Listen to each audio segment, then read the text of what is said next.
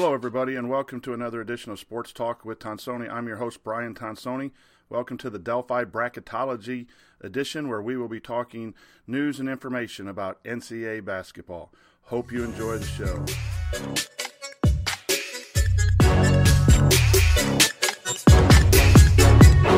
Host, Brian Tonsoni, and this is a Delphi Bracketology production. Here we have a special guest with us, Brian Morrow from Nebraska. But before we do, I'd like to again share with all our listeners um, Project 44 at Butler University um, for a bone marrow transplant uh, list for Andrew Smith, the center from Butler who lost his life to leukemia. His wife, Samantha, and, and, the great people at Butler are trying to get people to register to save lives, and it's already working. So if if you feel so inclined, please check out Project 44. Uh, Be the Match is the national registry, and, and if we can help save lives, uh, that would be awesome. So here's here's Brian uh, introducing introduce yourself to our listeners and tell them a little bit about yourself. Hello, my name is Brian Morrow. Uh, like Brian said, I live in Lincoln, Nebraska. I was born in Omaha, so I am a huge Nebraska fan. Really, all sports. I write for uh, the fan-sided site Busting Brackets. Uh, you can see me covering a lot of the Big Ten. I do the Horizon League, some Summit League, and a little bit of the Big 12 every once in a while, but usually the Big Ten and the Horizon League and a little bit of the Summit. And I kind of will do it for the rest of the NCAA too if I feel so inclined. So I've been writing for Busting Brackets not too long since July, but I also do some other blogging projects on the side that we'll get into later. And I've been doing that for about two years total. Well, Brian, we're glad to, that we uh, met up on, on Twitter and get this chance to talk. Uh, we had a very interesting talk before we recorded, and this is a, a solid uh, person. And so I'm, I'm interested to hearing what you say. We're going to start off with talking about just conference tourney time in general. They're started, they're on our television here. The Big Ten tournament started. But overall, uh, what are you interested in seeing uh, in the conference tourney uh, these next two weeks? So, for me, to be honest with you, because coming from the Big Ten, and I know that tournament's in New York, I think that's a horrible idea. First of all, I also noticed that the ACC tournament's in New York, which makes no absolutely zero sense to me at all, and the SEC tournaments in St. Louis, which again doesn't make a whole lot of sense to me. So I just want to see how those kind of go, and also because of me being a Nebraska fan, I'm going to put my heart, um, you know, where it needs to be, and I'm hoping that there's not a lot of there's a lot of chalk in the conference tournaments. Let's just say that, and not a lot of uh, bid steals and upsets. So. Yeah, as a Nebraska fan and a bracketologist, uh, they they've had a solid season, but the, they they need to get some quality wins, and they don't need other people uh, yeah. on the bubble to get quality wins because it's going to be uh, a little bit tough for them. But not they're not um, disqualified yet. They're still being considered. So that leads us to our first. Um, well, let's go to the conference tournaments. We're going to talk Horizon tournament, and that's uh, some a smaller tournament, but it's been a really good tournament lately. And, and it used to be uh, Butler and Valpo. Uh, I attended that tournament uh, a few years back, and then they've moved on to different conferences. Last year's tournament was a lot of upsets.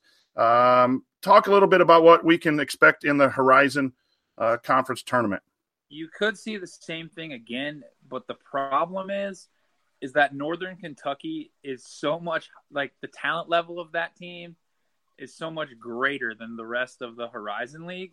So I don't think that anyone else besides Northern Kentucky is going to win it.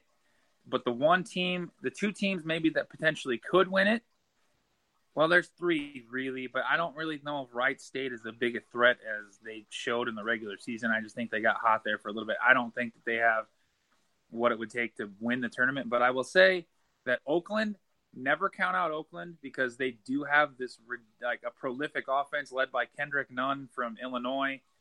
They don't play a lick of defense though, so that is probably why they're where that they're seated where they are. Northern Kentucky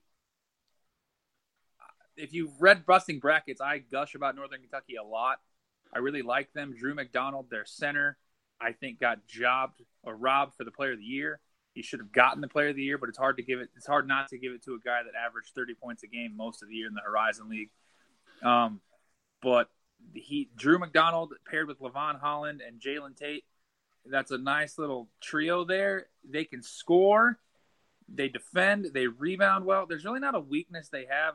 The problem is, is that, as we all know with bracketology, they they say they don't look at conference RPI, but Northern Kentucky didn't really fare too well in non-conference, so they're not not going to be a super high seed. I'm saying probably maybe a 15, and you could probably fill me in on more about that.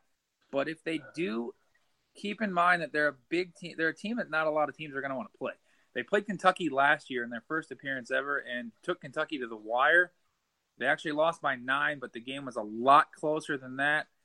And another team that I think everyone kind of needs to keep an eye on, just because of the story, is Illinois Chicago.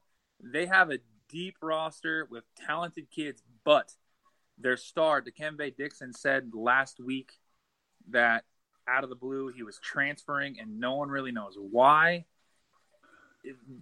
they were putting it together. I was pick. I was gonna pick them to probably win the tournament, but I don't know how it's gonna go with Dikembe transferring, and they all the players know that. So it could go one of two ways. Either one, they could tank and lose their first game, or two, they could kind of rise up and get to the tournament for Dikembe. But I don't. That one, that's an interesting story, and we'll see what happens. And just so you all know, for those of you that are looking at transfers, Dikembe Dixon is going to not be on the transfer market very long. The kid can score. He's lanky. He's a wing. He is really, really good. Is he still playing? Yeah. He announced his intention to transfer. Is it a graduate transfer situation no. or just a transfer? It's just a transfer. It came out. He he posted it on Twitter before he even told the team. Apparently. Wow. So he told them that senior day at their their arena. He said senior day at Flame at the Flame Center, which is where they play would be his last time in a UIC uniform at home because wow. he was in his intention was to transfer. Here's an interesting. Was, Go ahead. He was out last year with a, he tore his ACL last year, like the eighth game of the year. He was averaging 32 a game last year and tore his ACL. So he came back this year and started really slow, but now he's starting to score, you know, 24, 25 a game again. So it's just a really strange deal. That is weird. Here's a here's a weird connection to Northern Kentucky, where I teach school, Delphi. We had uh, Cole Murray played on Northern Kentucky uh, last year, and I think was the only senior who graduated off that NCAA tournament team. So Northern Kentucky has four had four starters coming back, and it sounds like they were able to maintain that success uh, yeah, last year. Yeah, they're they're good. I mean, they're they're pretty good. They've gotten. I mean, they've lost every no. Whenever like I'm in the camp that it's really hard to go undefeated in your conference, regardless of how good you are. I mean, East Tennessee State, they're the best team in that conference by far, and they lost three games. Um, Florida Gulf Coast lost a game, and there's they don't have any competition in their conference. So it's just even Bucknell, who may have literally the most lopsided conference of all time, they lost two games. I still can't figure out how because that conference is bad this year. But yeah. they lost two games because I don't think anyone's going to go undefeated ever. Brian, that's an excellent point too, because some of these conferences you play round robin, you play each each team twice, but these coaches generally know each other, right. and despite turnover and a new coach coming in, you know the style of play, you know how they've played for a year or two, uh, uh, as long as the coach has been there, and if you play them twice, uh, it's kind of hard, even if you are a dominant team, to to go undefeated. Let's move on to the Missouri Valley, and and we're meeting for the first time. My son is a manager for the men's basketball team at Indiana State. Uh, they're the sixth seed, uh, and will be starting play on Friday. And the Missouri Valley has lost some uh, top teams. Uh, Wichita State left this year uh, to go to the American Conference, and so that has opened up uh, this conference. and there's one dominant team, and then a bunch of teams I think that um, might be able to. Um, what are your thoughts on the Missouri Valley? Um, this is another one too. I have some sleepers in here, but Loyola Chicago is pretty good. And I don't think they're pretty good like Northern Kentucky is pretty good just in their conference. I mean, I generally think Loyola Chicago is pretty good. And I would say that if you saw them on the other end of your bracket in the tournament, that probably is not going to be a great matchup for you. I mean, they already beat they, they beat Florida this year. At Florida. Yeah, they beat them there. They've just kind of they've never really had a lull. I didn't really buy into it when they were undefeated for like 15 and 0. They didn't play anybody. Then they beat Florida, and I was starting to get a little bit into it. And then the Mo Val, the Missouri Valley doesn't have bad. I mean, it doesn't have the talent's down, but it's not terrible. But Loyola Chicago dominated that league all year. So it's kind of them. But some sleepers that I have, I'm a big Drake guy. Mm-hmm. I like Niko Medved a lot, and I don't think he'll be at Drake very long.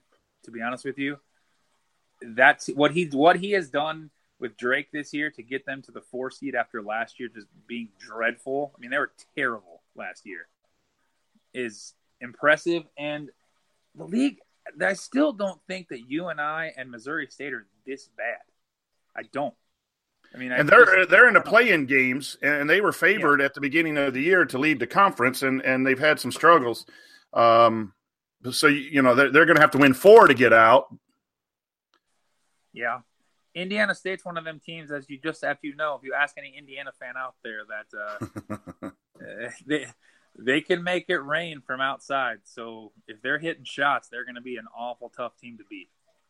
There's some good players in the Missouri Valley, uh, and, and oh, being able to go down and watch Indiana State play and see four or five teams come in there from the Valley. Uh, there's some great individuals to watch if you have a chance to to get um, get them on on television. So I, I agree. I think Loyola is, is, the team to watch, and I think you know they might um, they might get an 11 seed uh, and move ahead of some of the bubble teams and force yeah. those play-in games to be 12 seed games because I think um, you know Middle Tennessee and Nevada and those teams are are automatic qualifiers, but they're going to move up a little bit. And so Loyola 11-6 is going to be a good matchup if they're a 12-13 uh, playing a 5 that 12-5 matchup which we always tell people to pick a couple of those upsets. Yep. Uh, look for the Loyola Ramblers if they get through um, the the conference. Let's go. They're, they're just on Loyola really quick. They're one of those teams that you don't want to see, but they're also one of those teams like Belmont who can be shut down because they're really reliant on one guy, but that one guy happens to be really, really good. So it's really hard to shut them down. Hey, this isn't on the script, but did you catch any of the St. Bonaventure Davidson game, three overtime I, game? I did watch that last night. Yeah. My goodness, there were some players. Davidson had a couple guys go for over 30 and Jaylen Adams for St. Bonaventure. And, and, Brian, I'm as a bracketologist, I look at the data, the wins, and the criteria of the committee. I would love to see them set aside two slots, four slots for some mid majors that have good years, but just don't have those opportunities because it would be a shame if for some reason a St. Bonaventure – you know, uh, I, I, think St. Mary's is on the bubble, and, and that with Landale. That's their own team. fault, though. That's their own fault, though. I agree. I, I mean, agree. At Go least St. Bonaventure, St. Bonaventure at least played people. Same with um, Gonzaga. Yeah, St. Mary's just they refuse, and they've told Randy Bennett before why he doesn't get in, but he just refuses to ever leave the state of California. He won't do it. So, do you think they're going to get in? They have one win on the road at Gonzaga. Know. I don't know. Like, I don't know. It's hard to say. That Gonzaga win's a good win. That's the only one they have. Nebraska win over Michigan, like that's a really good win at this point. But it, Nebraska was literally two seconds away from being in the tournament field now, because if Svi Mykhailiuk doesn't hit that shot and they end up beating Kansas, then we're not having a discussion about them being in. Right. But St. Mary's, I mean, they lost to San Francisco at home. yeah. So, as much as I want to say, yeah, they beat Gonzaga on the road, that's fine. But Gonzaga punked you in your own building. like you got punked by Gonzaga in your own building, and and San Francisco beat you. I mean, you can't lose. The West Coast Conference is bad. Okay, outside of Gonzaga and St. Mary's, and most of the time BYU is bad, which is why people are like, "Oh, BYU is twenty four and six or whatever they are, twenty four and seven. I was like, "Yeah," and they've lost seven games in that conference, which is bad because mm-hmm. they haven't. They, I mean, Gonzaga beat them twice. St. Mary's beat them twice, but I think they lost to Pacific and potentially San San Diego or San Francisco. One of the two teams they should not have lost to. Let, let me again. We're going a little bit off script here, but but this is all right. Let me throw you this scenario. There are 32 automatic qualifiers. I would say put 32 at large to get to 64 and then save four spots for non power mm-hmm. six teams. So, for example, that let's say uh, Loyola is not one of your best 32 at large. They come in at 34 and they lose uh, their tournament. Loyola deserves to be in. And I'd yeah. rather see Loyola than the eighth or ninth team from the ACC or the SEC who's you know seven and eleven or eight and ten in their in their tournament, and those four spots would go through the same selection uh, process of RPI wins, quadrant one wins, but you can take uh, regular season conference champions that lose that are guaranteed in the NIT. You could give them one of those four berths, or you could, if you have a good solid conference like St. Mary's would be in in that scenario uh, mm-hmm. because mm-hmm. they're in a in a smaller way. conference, and it'd be better television. I feel the same way about Nevada. I think I don't know if the Mountain West has enough there for Nevada to get in if they don't win the tournament. So I'm kind of worried that Nevada's not going to get in, but everyone wants to see those teams play. I want to see Corey, or the Martin twins and Kendall Stephens and all those guys in the tournament. But I'm just saying, if they, I mean, and people can say what they want to, and uh, you're probably going to dispute this, but I have the notion that a lot of times it's about who you play for, right? Than who you actually play, if that makes sense. Yeah, there was a like Syracuse, Arizona are always going to get the benefit of the doubt over a Penn State, Nebraska, Rutgers. I, I hope that's not true. I can't dispute that necessarily. That that was going on in Twitter today. Uh, uh, that discussion. The only thing I would tell you is two years ago, we the, one of the teams we missed in bracketology was Tulsa. Um. And Tulsa had four quad, quadrant ones or top 50 wins, whatever they were using at that time. And no one was even looking at, at Tulsa. Where, where it does meet what you're saying is we had Monmouth in and they put Syracuse in over Monmouth. So right. maybe that was Tulsa over Monmouth, the way you look at it. So I would hope, hope not because, um, again, I, I, think there's some appeal if they really think about the true fans. And it sounds like you and I are on the same page here. I kind of want to see St. Mary's at an 11 or 12 go up against a five. I, I want to see Nevada in. Uh, some people have Nevada as a six or seven right now. I don't see that criteria wise. Fan wise, I, I would say that they're they're up there, but criteria wise, yeah, they're at the 9, 10, 11. And if they lose the tournament, they could possibly be knocked out. But again, there's a team. Middle Tennessee needs to be in the tournament regardless of what happens. Loyola needs to be in the tournament regardless of what happens. And and if you hold some slots, I, I don't think that's going to upset. Uh, you know, we had 64, you know, eight, nine, ten years ago before we went to 68. Uh, I don't think that. But anyway, we we spent some time on that. Let's get back to the Big Ten tournament starting. Uh, Iowa won the first uh, game uh, of the tournament in New York City, and uh, now Minnesota and Rutgers are playing. give us um, your thoughts on who's going to win and maybe an upset special in the Big Ten. And well, I know who you want to win. Yeah, no, uh, they're kind of my upset special at the same time. I just think that people sleep on them. I do. Um, I can tell you that. Well, maybe probably not anybody in the Big Ten, but that game that they have on Friday, potentially against Michigan, is not going to be super easy for Nebraska at all. I think it's going to be one of the top five teams that wins it. Penn State, Mike Watkins still, they don't know if he's going to play or not. Um, and I can guarantee you one thing: if Penn State plays Ohio State, there's no way Ohio State's losing to them the third time. It's not going to happen. Um, I Illinois Illinois out. They were a team that potentially for me could have been a sleeper because they have some talent. Minnesota's another one of those teams that if they can just figure it out, has enough talent to win the thing. I mean, they, I that can't. I still can't understand what happened to. I mean, I know what happened to them, but I just don't know how they fall flat on their face like that. But Nebraska could be an upset special, a team that you probably could should watch out for. They're awful good when they get when they get rolling like they did the last 10 11 minutes of the Indiana game and the way they played against Penn State. They're really hard to defend and they're the only team that has beat Michigan by double digits. And and they're, Beilein's tenure it seems like. So and I would say, and I'm not a Nebraska guy, but I would say they have the most to play for because yeah they they need to they need to win a game or two at least to stay in the discussion. And if you're going to win a game or two, you might as well go win all three and make sure there's no doubt. Uh, and, and, when you come in fifth in the conference, you have a chance, or fourth in the conference.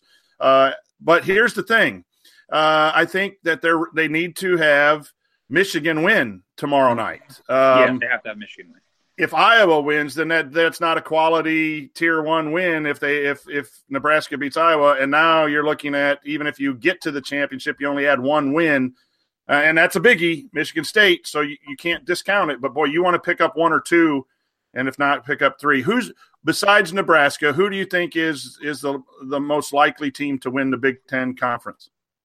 Right now, Michigan or Michigan State. I mean, I don't know. I'm in the camp. I like Purdue too. I do. Um, I but the way Michigan plays and the way Beilein has them always ready to play at the end of the year, they're tough to beat. They are. They then this year they're really tough to beat because they defend really well this year, and they seem to have figured it all out. Before this year, before the end of the year, like the last maybe two weeks before that, they couldn't shoot free throws at all, and now they're starting to make their free throws. And then Wagner wasn't hitting shots, and now he's hitting shots. And Michigan State is just a matchup nightmare for everybody because when you have a seven foot one kid who can go out and pop threes from 80 feet away, it's kind of tough to defend them. And Nick Ward is six six, but looks like he can, you know. I just I don't know. I don't know how I don't know how Izzo will have them prepared. I don't think they can really improve their seeding much than what they already have. I don't think that they're going to get a one seed. It'd be awful tough. And Purdue can't get a one seed. They can probably stay in the two line. I don't see them moving off of that. So I don't know it's going to be wide open between the, the four. I don't see Ohio State winning it though. I don't think they have enough. Yeah, I, I think it's the top five. Um, you know, seeds in this tournament too. I, I I wonder. I think Michigan State is really really good, but boy, they've kept teams in games and being down twenty seven to Northwestern, and and even when they played Indiana with with a roster that's not extremely talented but plays hard, it was a three or four point game. I know it was in, in our building, but uh, they were down to Rutgers for a while too, and and it, when is that going to sneak up and bite them? Uh, is that's and, my thing? Is that I was telling somebody today, Michigan State. I've seen them blow people away. I know they can do it without breaking a sweat. The problem is they just haven't in the league. I don't know why. Yeah. I mean, they, I'll say this: they blew Nebraska out, and that's when I mean, and I don't think that. I mean, that was when the that was the first game of the year in the Big Ten. They blew Nebraska out and it's because I don't think Nebraska matches up real well with them. But they haven't really. I mean, Rutgers took them to double overtime both or overtime both games. So, I mean, I don't know. Just... yeah. And, and, Purdue's interesting because I like the way they play. Um, I, I, like the way they guard. Uh, but athletically, with Haas and that, I, I, wonder rebounding and defensively if they can play uh, three games in a row uh, how far they can go when they start, you know, if they get in the tournament even and go to the Sweet 16, Elite Eight, and they run into some really uber talented teams. Uh, but I think this is the best Purdue team that we've seen in a long, long time. If Purdue is making threes, right, they're impossible to beat. I agree. If Mathias and Carson Edwards are hitting shots, you're not going to beat them. You Have you ever seen a player like Carson Edwards? Uh, I mean, that that kid can just that get buckets. He's really good, man.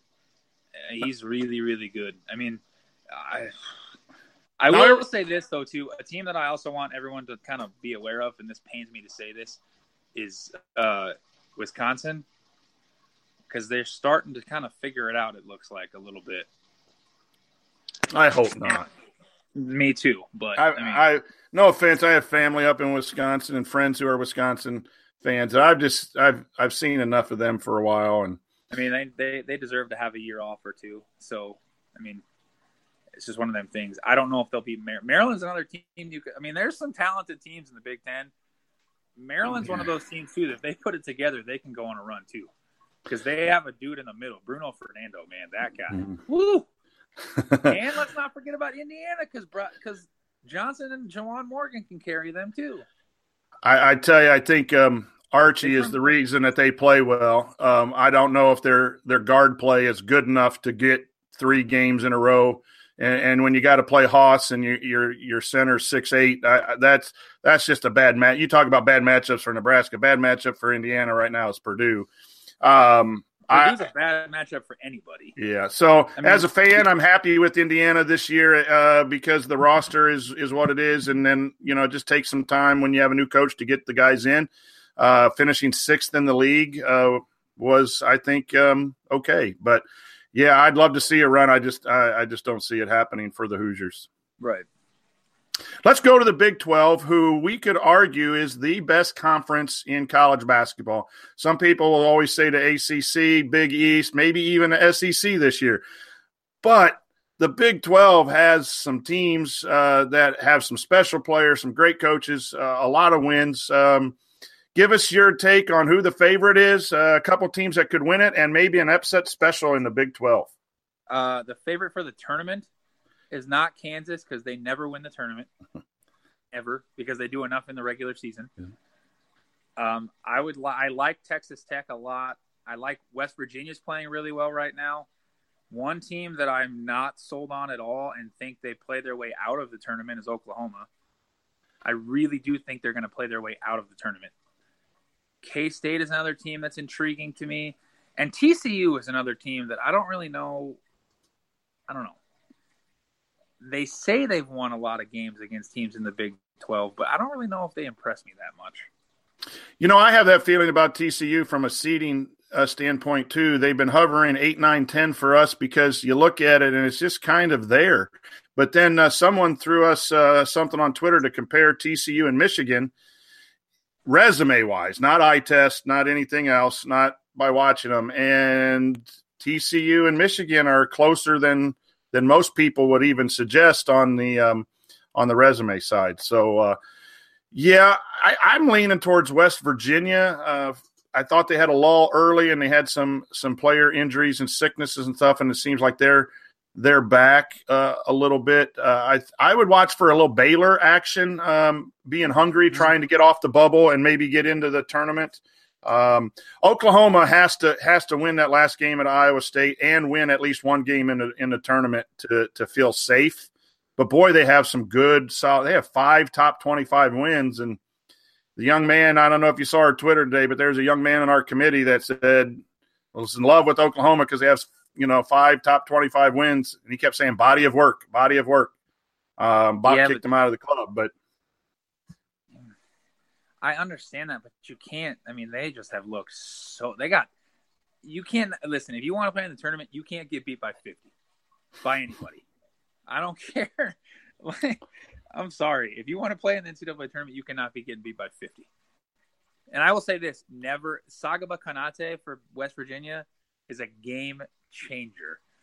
You can yes, he get is. to the rack on that kid. That kid, man, he is strong, isn't he? I mean, he's not even that strong, big, but man, he's he's good. He's really, really good. Anyways, I I like the Big Twelve, but I I don't know. Do you think they're the best conference? Um, yeah, I do. I don't. Well, I don't listen to the people that. I mean, I don't know.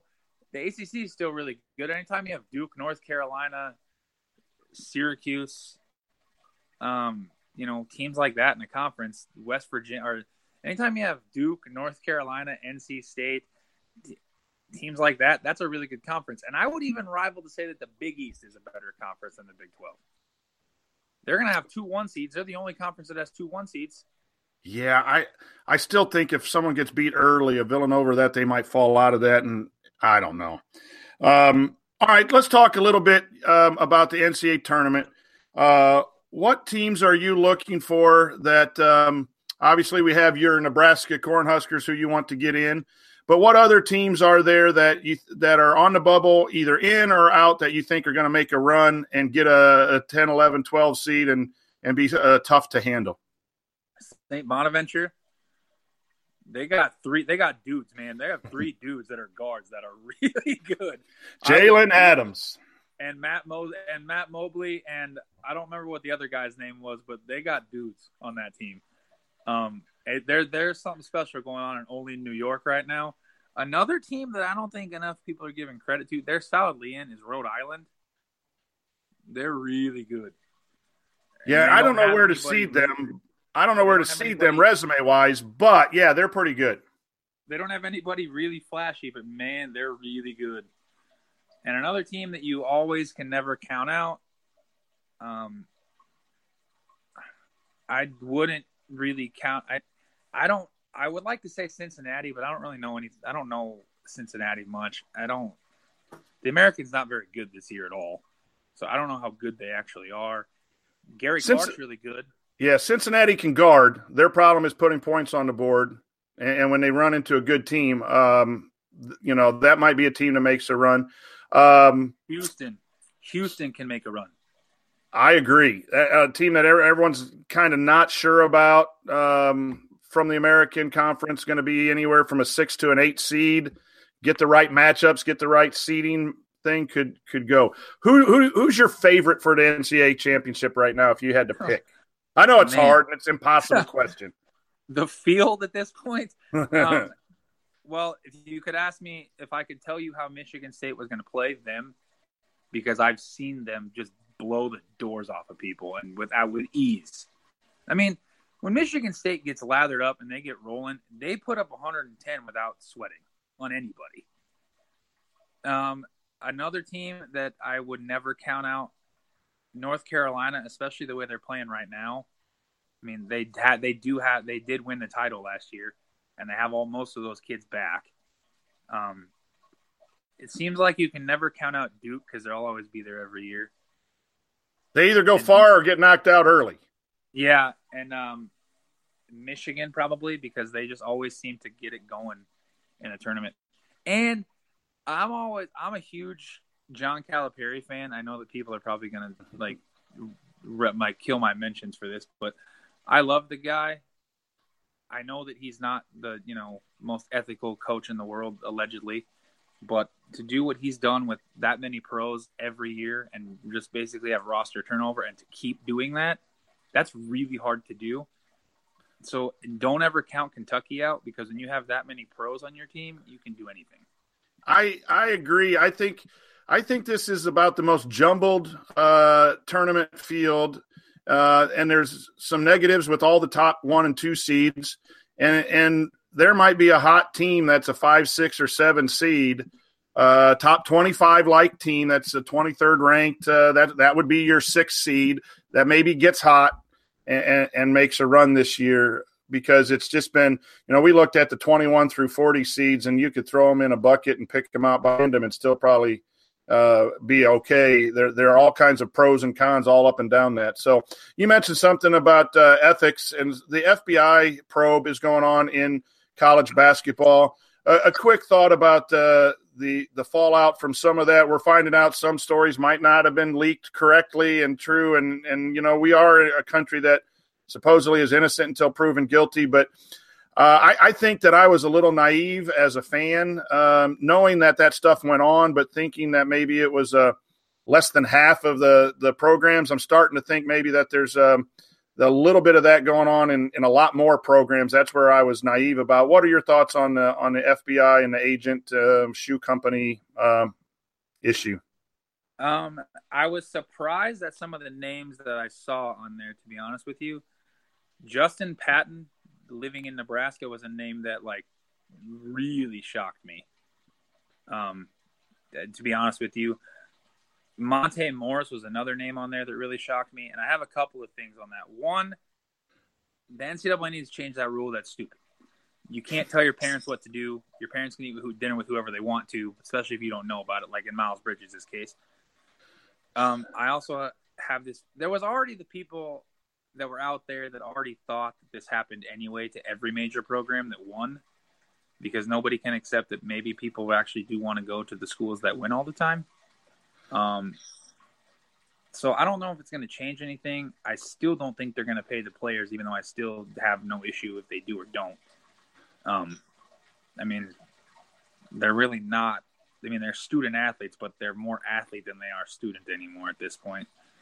I mean, especially now, like look at the Big Ten, for example, and the ACC, right? Mm-hmm. I mean, they're mm-hmm. taking these kids out of school to go play a tournament that's a thousand miles away from most of these schools for literally no reason at all because they want to make money. So at this point, the NCAA is making money off of their likenesses. I'm sounding like Jay Bilas here, actually. I'm not trying to. The NCAA is making money off of their likenesses, and ever, like of course, the shoe companies are going to rep their they rep their guy. Like, why would they not want to? Yep. But the whole thing is too is I want people to also understand that this agent that they got this information from is notorious for making up stories. I'm not saying that they're all made up. I'm just saying that he has a reputation out there of being kind of a guy who tells some tall tales. Like, for example, when he told everybody that he ran up a $60,000 Uber bill for Elfrid Payton, and Elfrid Payton had no idea what anybody was talking about. So he's kind of a, a little bit um, of an exaggerator. Not saying that this isn't true, but I don't know how much of it is actually true or how much. I'm sure that all of the players were truth. I don't know how much truth or how much is truth and how much is you know kind of a little bit of truth.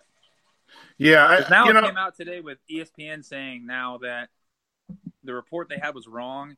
It was Sean Miller who was talking to an agent about some money, but DeAndre Ayton was never mentioned. So yeah. that's another problem too, is that ESPN kind of needs to, before they report something, make sure that it's accurate before they ruin a kid's future. Yeah, and and you know, it, there's a lot of hearsay too, because um, you know, I, I heard, um, I, I, think it was another podcast, and and talking about it, and they had talked to some coaches, and they're like, you know, we talk to people and handlers all the time, and if someone mentions money, uh, we don't just sim- simply say, hey, you're violating rules. We kind of him and haw and get off the phone, and and, and what this podcast said is if you're a coach that gets involved with money and that, then you're going to talk money back. But if you're not a coach that is involved with money, you might just be polite enough to get off the phone and then not pursue either that player or that handler for a while. And just the fact that you were caught on a wiretap with someone mentioning money, and you and you even if you said, "Wow, that's a lot," uh, you know, I'm not sure we could do that or something in a polite way. It, you got to be careful here in actually doing it versus mm-hmm. that. And I and I do think the NCAA needs to change some some rules and maybe set some limits on loans available um, for kids and, and stuff. But the bottom line is, no matter where you set the limit, it's always going to be breached by uh, either agents, shoe companies, or you know boosters uh, trying to get an upper hand uh, for for their school or the Patinos. yeah, I, come. Uh, cr- yeah, I that's that's a different conversation, but I, I, we could talk for hours on that family. But for one reason, I will say that I was rather surprised that there was some names not mentioned on there. But um, I I don't know. I I don't think the paying. I don't see the problem is with paying players. Then you get this whole ball of wax of well, how do you determine who gets paid what, and how do you determine who pays what, or how do you pay the bench players, or do you have right. a stipend for these players? I'm like, I don't know. Like, I'm not thinking about that. I mean, do the top 100, do the five star recruits get more money? Or the NBA just needs to do away with this rule and just let the kids go, because yeah. that would that would solve a lot of problems. Like DeAndre Ayton does not want to be in college. He made that perfectly well known at AAU basketball that he didn't care. I don't think guys like I don't think guys like I don't think Thomas Bryant ever really wanted to come to college. I don't think that um I don't think Jaren Jackson wanted to come to college. I know for a fact Brian Bowen doesn't care about being in college at all, clearly. Um, so I just think that they need to let the rule go. You know, and I, I, I think the NCAA would take a hit in talent if they did this, but um, you know, we're going to talk a little baseball here, but the the college baseball rule where go pro or or you got to stay for a while, and and that that's not a free market situation. So I have a little issue with that. Uh, you know, if you're good, you should be able to go at any time. But it seems to be working in football with an age limit, and it seems to be working in baseball that these kids know what they're they're getting into. They either sign a contract and go to the minor leagues right out of high school, or they they they come to college until they're draft eligible, and, and then you get um, kind of the best of both worlds. You, you, miss out on some talent in the college game, which would be tough, but um, maybe there's a solution somewhere in there. Um, but mm-hmm. anyway it's going to overshadow the tournament, I'm afraid, a little bit, but maybe not. Hopefully, we'll have some good games. Uh, I thank you, Brian, for coming on and sharing some time on a on a Wednesday evening. Um, we look forward to hearing from you again. So, for Sports Talk with Tonsoni, I'm your host, uh, Brian Tonsoni. Thanks for listening. Happy hoops watching.